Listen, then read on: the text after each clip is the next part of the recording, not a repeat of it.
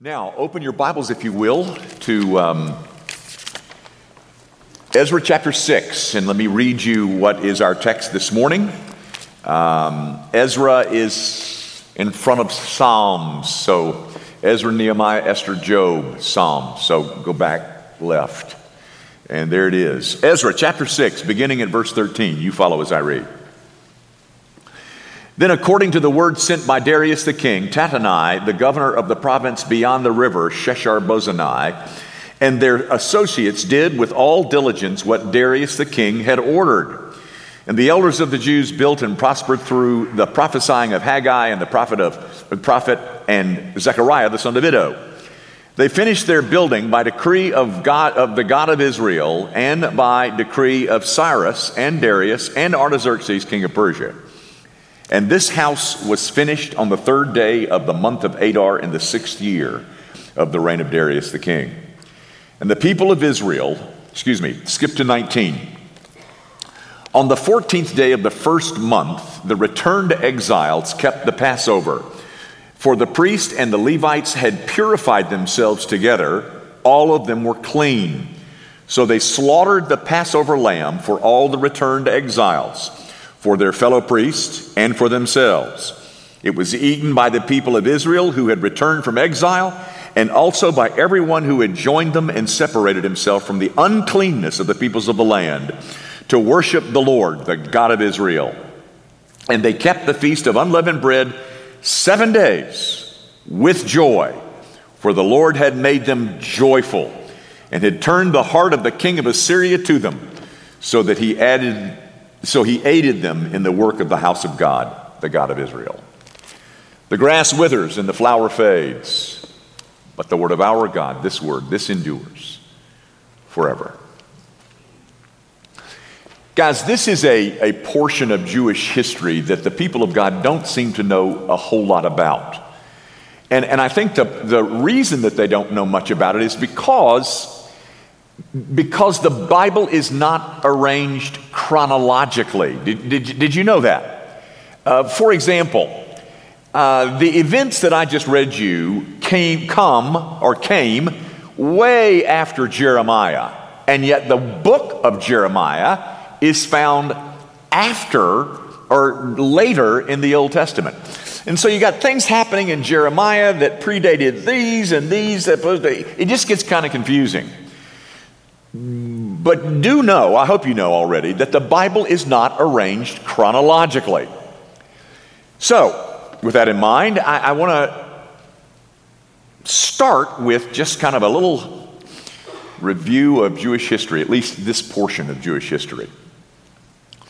I think you know, I think all of you know that um, Jerusalem was destroyed, defeated by her enemies in 586 BC. The Babylonian army, under the, direct, uh, under the leadership of Nebuchadnezzar, comes in and wipes the slate clean, uh, destroys Jerusalem, tears down the wall, burns the temple, and drags the, the, the, the people within the city walls into what's known as the Babylonian captivity.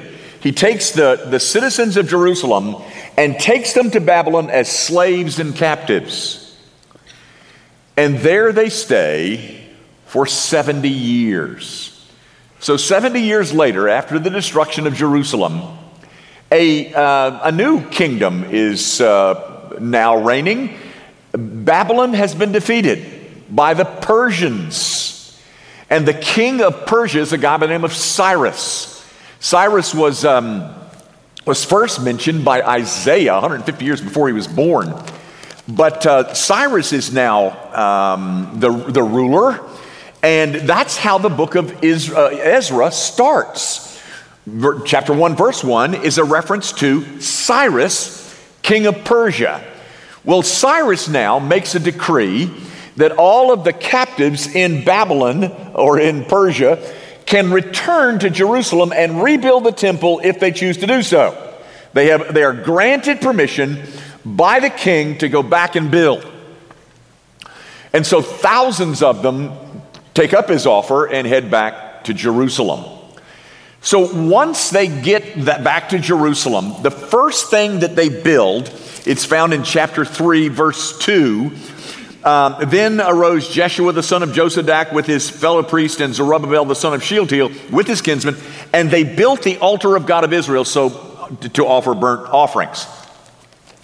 The first thing that they build is the altar. Now, you know what an altar is? It's, a, it's kind of a, a stone um, structure with a grid on the top of it where the dead animals were laid and consumed. They rebuild the altar so that they can resume the, off, the, the offering of animal sacrifices. Now, once that's in place, they begin, and we're told this in chapter 3, verse 6 uh, we're told that they begin to build the temple.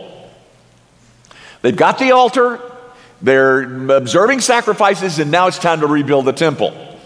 Well, the, the locals, the regional folk that were there before them, before they got back, um, they didn't like that. And they didn't want the temple rebuilt.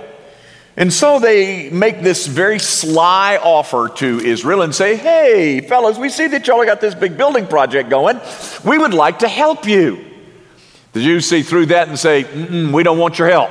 Well, that really that makes them real mad. And so they decide we got to get this thing stopped. So they write a letter to the uh, then king. Cyrus is dead, and the new king is a guy by the name of Artaxerxes. You can find that in chapter 4, verse 7.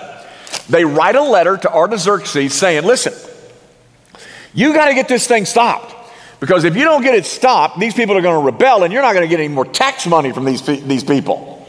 So, uh, however, before the letter can be taken to um, Persia, to Artaxerxes, Artaxerxes dies.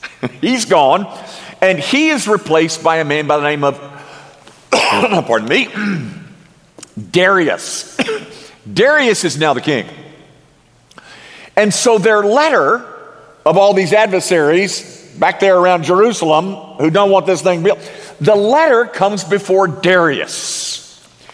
And in chapter 6, or as chapter 6 opens, look, you'll see verse 1 Then Darius the king made a decree and search was made in Babylonia in the house of the archives. So the, the enemies arrive in front of Darius and they say, Listen, you got to get this stopped. And so Darius very wisely says, Okay, here's what we need to do.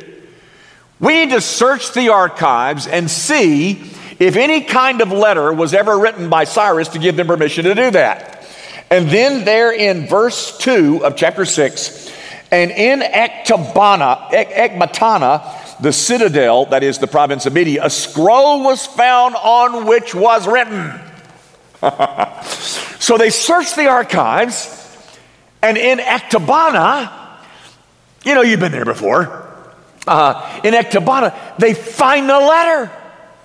That's the decree that Cyrus had given years earlier. And in that decree that they found in the archives, not only is Israel being given permission to go back and build their temple, but they also discover that Persia is supposed to pay for it. Persia is going to provide all the resources necessary for the Jews to go back and rebuild the temple. so Darius gives the instructions. You leave those people alone. And by the way, whatever they need to rebuild that temple, you provide it. So they go back, they get they resume building, and then in verse 15, you were told uh, the, the text that we read, chapter 6, verse 15, um, and, the, uh, and this house was finished on the third day of the month Adar. So the temple is rebuilt. Now, verses 16, 17, and 18, which I did not read, they are just verses of organization. That is, they're organizing the Levites and the, all the people that need to, to run the temple once it's opening, opened. So they're putting all these people in place to do all these things for opening day. Guess what happens on opening day. You're told that in verse 19. The nation of exiles, formerly called Israel, observes the Passover with their new altar and their new temple. And verse 19 tells us the first thing they wanted to do was to have the Passover. and did you notice? Did you notice what it says about the people preparing for the Passover? That they separated themselves from all uncleanness, that they that they cleansed themselves in preparation for the Passover. And did you notice earlier when it mentioned Haggai and Zechariah, the prophets? You've heard of those guys, they have books in the Bible. But at the center of all this goings on is the men who were telling them just what God had said. And so once they get this building finished, their attention turns to the Passover. When Israel got set free from cruel bondage. And did you notice in the last verse, it's verse 22, where it says that they did this for seven days? Seven days they observed the Passover. And then the final thing I want you to see is the, mention, the repetition that the people experience joy. Can't you just see them? They're, they were previously exiled, and then all of a sudden it was decreed that they could go back. And then they started building, and all these people, all these problems arise. And then they get the problem solved, and not only that, they find out that Persia is going to pay for it. And now they've got the whole thing built and they're, they're, they're observing the sacrament for seven days and everybody's just having the greatest time and they're talking to each other and they're saying, Do you remember? Do you remember when Israel, Jerusalem was struck down? Do you remember your friends dying and your families being slaughtered? Do you remember that? And you remember how awful things were and how hard they were when we were in captivity in Babylon? But look at us. We're back. And not only are we back, we have the temple. Do you understand that God has provided everything necessary? He's provided everything that we need.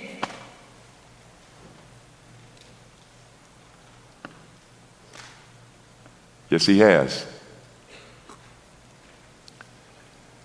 Yes, He did. Yes, He does.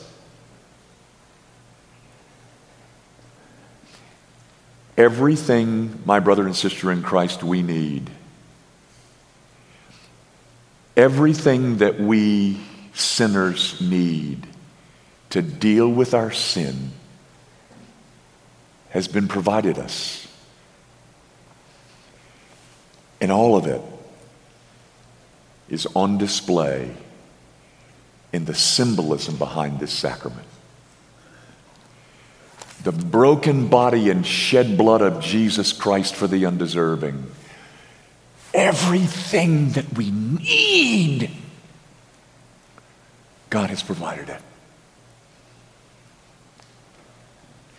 You know, folks, if you're sitting there thinking, well, I, I didn't know that my soul had any need, then you're the neediest of all. But may I assure you that everything that your sin sick soul needs can be found in the finished work of Jesus Christ. Brother and sister,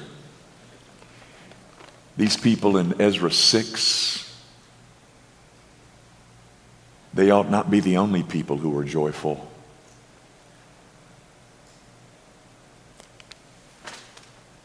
Let's pray.